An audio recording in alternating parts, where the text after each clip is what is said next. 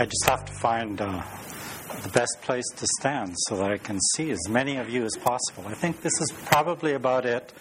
And uh, if I shift left and right a little bit, I should be able to uh, keep eye contact with most of you. Some time ago, I remember my youngest nephews and nieces looking at a picture of their, the wedding picture of their grandparents and remarking how beautiful grandmother used to be. they were about five, six years old when she died at the age of 86. And uh, yes, life had changed her. And Adeline's uh, father, when he passed away at 94, at his funeral, people repeatedly said to the family, What a gentle man he was. And yet, his, uh, his own children remember him in those younger years when he was full of energy and got a lot accomplished. He had a lot of drive and a lot of power. Life does change us, and there are various factors that contribute to this. Time is one of them, and I don't want to go into all of those. But faith I believe, is also a factor which affects us and changes our life. And the passage which uh, Frank read this morning is our sermon text today. And I would like to look at it from a slightly different perspective. I don't want to do a verse by verse exegesis of the text.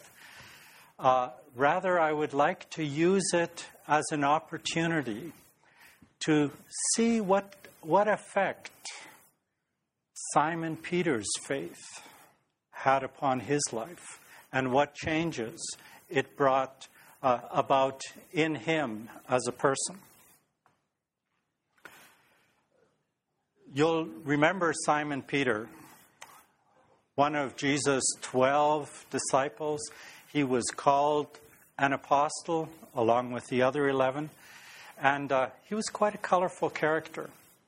He was uh, uh, right in that circle of the other disciples as they repeatedly in the Gospels were arguing among each other, trying to decide who was the most important of the disciples, who was the best, who loved Jesus the most, who really deserved that place at his right hand. And uh, two of Peter's best friends, John and Andrew, they took this uh, whole discussion a little bit further. They sent their mother to Jesus, and uh, with the request of, when you set up your kingdom, can one of my sons sit on your right hand? That's this one, right? and the other on your left hand. And uh, Jesus would not accommodate her or her sons, but this was the kind of people that Jesus had gathered around him. This was what the disciples were thinking of. So much so that as Jesus told them that he was going to be crucified and that he would uh, come to life again after three days, they didn't even hear it.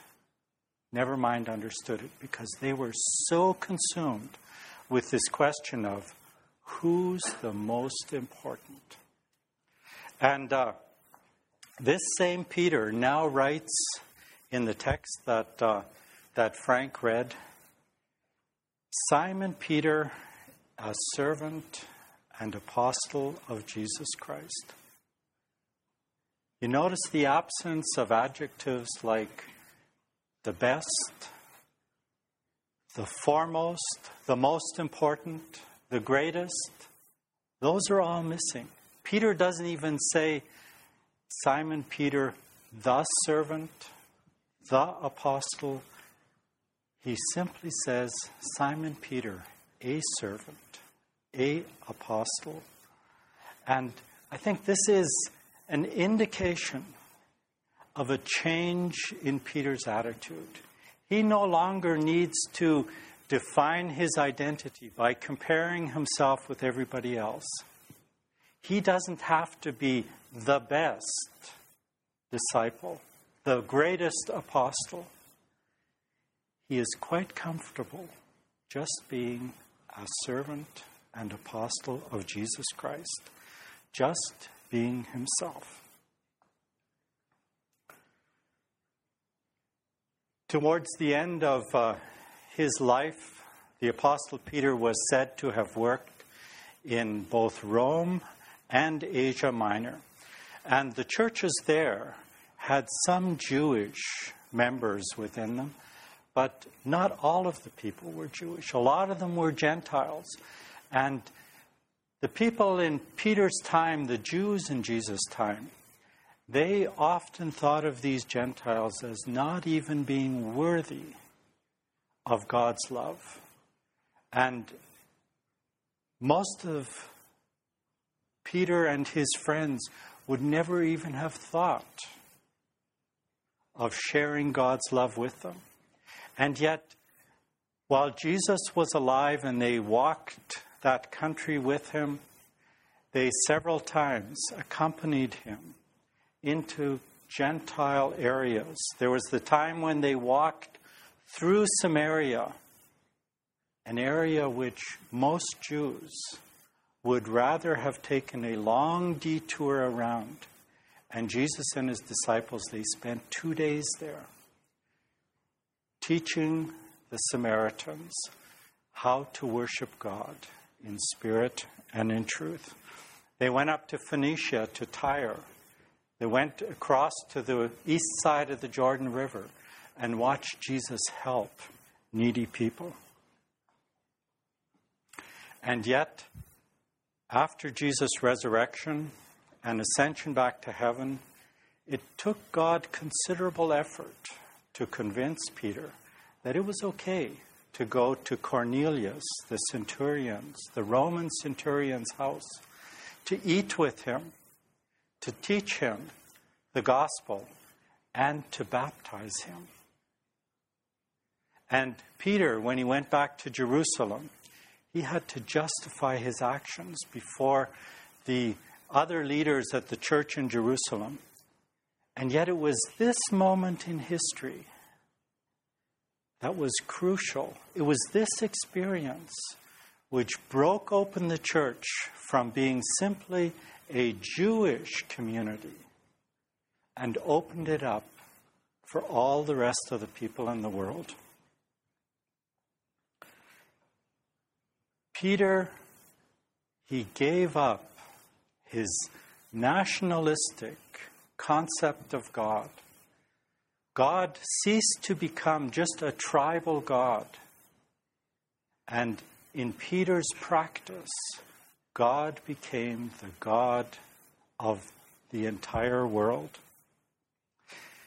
In experiencing this change, Peter did not lose his sense of nationality.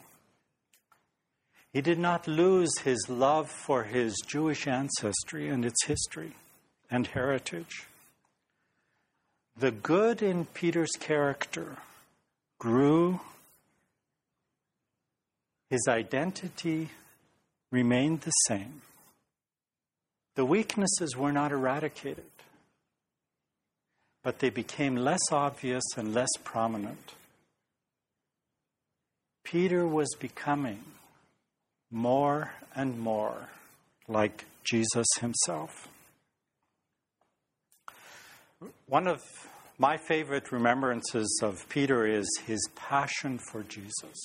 You'll remember that passage in uh, John chapter 6 where many of the disciples had turned their backs on Jesus and left. And Jesus turned around to his 12 disciples and he said, Are you going to leave me too? And it was Peter who, in his spontaneity, said, Lord, whom should we go to? You are the Christ. You have words of eternal life. And Peter and the other 11 disciples, they stayed with Jesus. But Peter also had an agenda of his own. He wanted Jesus' divinity to become part of the nationalistic dream that he and probably most of the other disciples and many of his Jewish compatriots had. That dream of liberating Palestine, Israel, from Roman domination, and the Messiah should chase them all out. You'll remember after the resurrection when Jesus was walking down the road to Emmaus uh, with two of his disciples. They didn't recognize him, and they were telling him in their sorrow all that had happened, how Jesus had died, and they said, And we had hoped that he would deliver Israel. That's how all of them thought. They thought that Jesus would now, as the Messiah, chase the Romans out of the country, set up his kingdom. He himself would sit on his throne, and the disciples would be his cabinet. And uh, Jesus didn't oblige them, he didn't allow them to misuse his divinity and divine power for their own selfish goals. He died, was raised to life. He had a different agenda.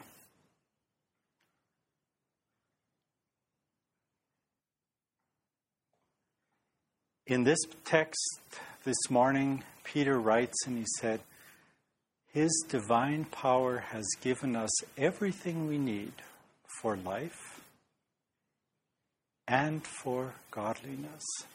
And Peter knew from his experience with Jesus those three years that Jesus could provide everything necessary for life. He had seen Jesus heal his mother in law who'd been ill, he had seen Jesus take that little packet of lunch and multiply it and feed 5,000 men and their families. He had seen Jesus raise people to life.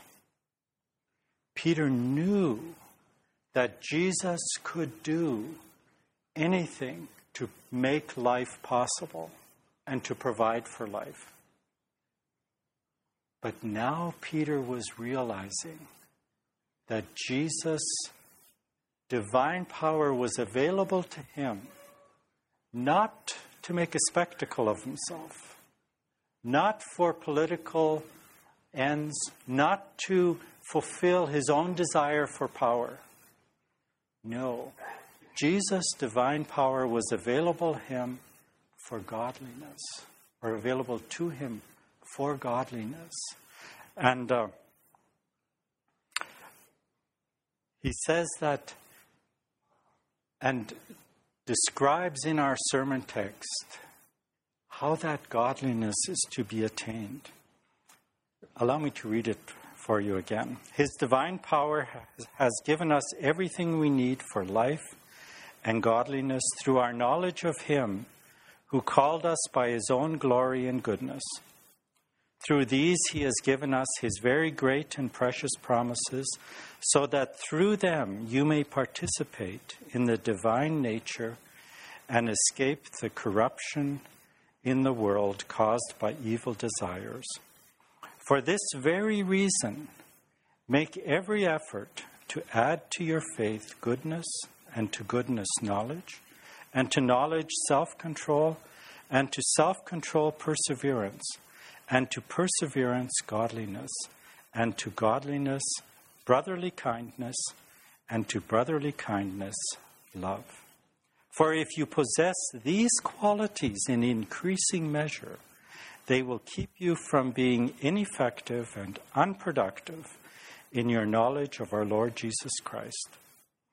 But if anyone does not have them, he is short sighted and blind and has forgotten that he has been cleansed from his past sins.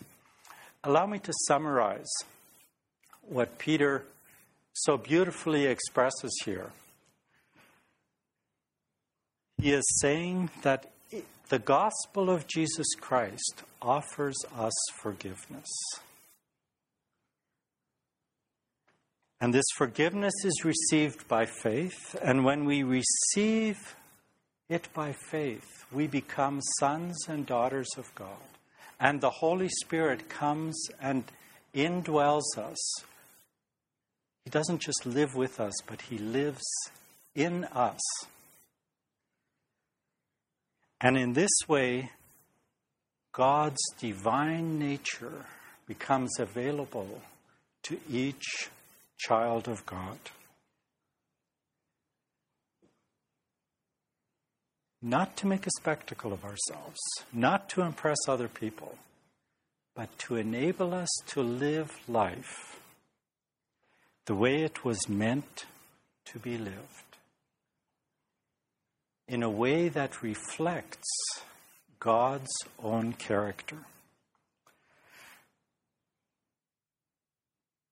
God has come to live with us so that we might face the circumstances of life with Him, so that we might successfully meet the challenges which any day might bring to us.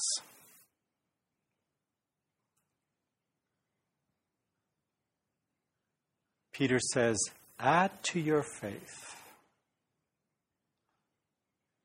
goodness, knowledge, self control, perseverance, godliness, kindness, and love. He says, These are the things that God is giving you through His Spirit to enable you to live the way God has meant life to be lived. Remember, it was God who created us in His image. Sin has marred that. And through Jesus, Peter says, God is repairing what sin has marred. And He's not saying, just pull up your socks, try a little bit harder. Peter is saying, remember, God has given us His Spirit. God Himself is wanting to help us to live life the way God had meant it to be.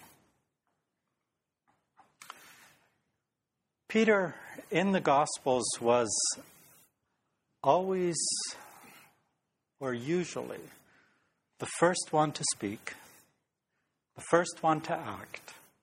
He was extremely quick in his responses. He was spontaneous.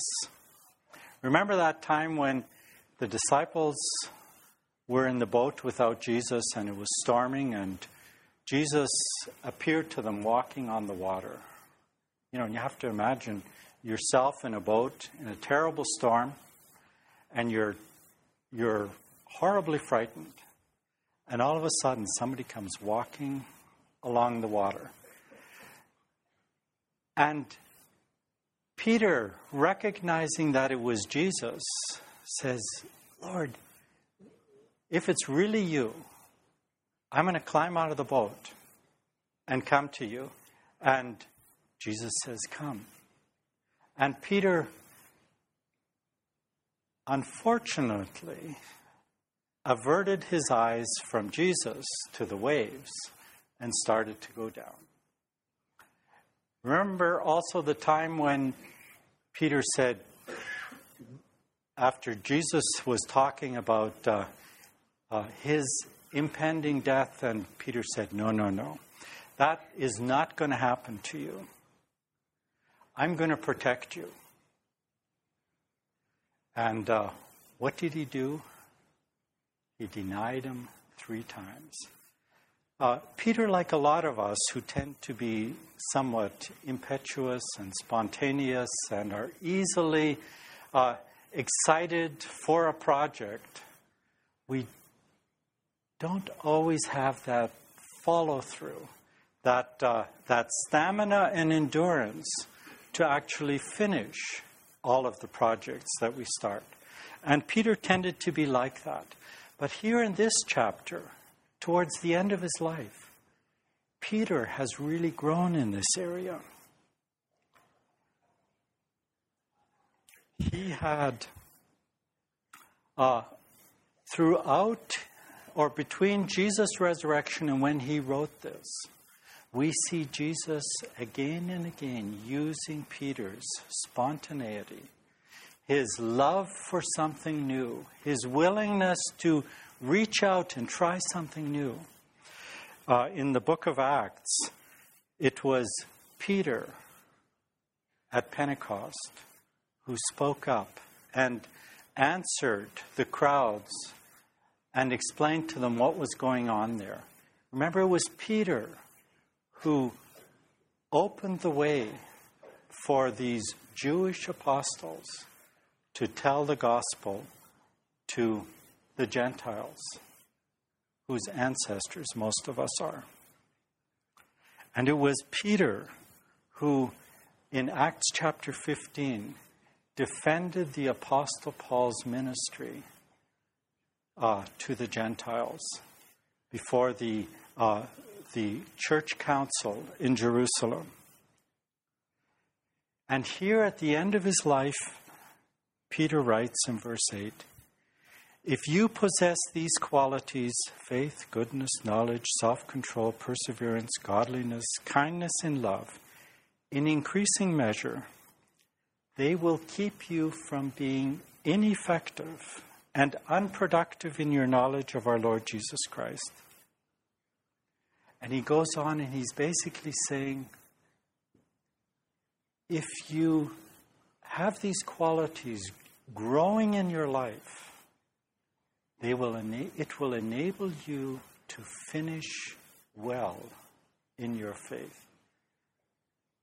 This is Peter, the spontaneous, impetuous Peter, who often failed to follow through on what he started. And here he is encouraging his readers to finish well. I believe Peter has been practicing what he is encouraging us to do to allow these qualities like endurance, perseverance, self control to grow in our life Peter is evidencing that he is being changed. His negative qualities are becoming less obvious. The positive characteristics, which are a reflection of God's own character, are becoming more and more dominant and obvious in his life. And he's saying, Friends,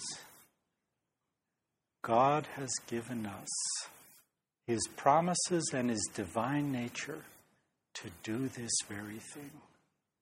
Appropriate it. In closing, I want to just share a few uh, summary comments about God changing the life of Peter. The first is that God didn't wait for Peter to become perfect before he appointed him as an apostle. That's something most of us have a hard time doing. We like to uh, share our responsibility with people who are not going to fail. Jesus obviously didn't have this same value. He was willing to draw Peter in and allow him to work for him, even though he was still quite imperfect. God also used Peter in special ways because of his own uniqueness. God had made Peter the way he was, with strengths. And some of these strengths Peter had to develop so that they would actually be a strength and, a weak, and not a weakness. Thirdly, God didn't ask anything of Peter that he wasn't committed to help him be and do. Fourthly, God helped Peter grow into a better person, reflecting God's own character. And lastly, in spite of all of these changes, Peter remained Peter. He didn't become Paul, he didn't become John, he didn't become Andrew.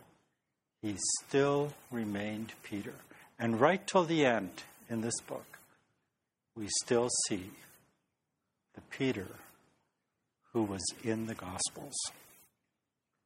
In today's text, this Peter is encouraging us to follow his example and grow with God. Let's pray.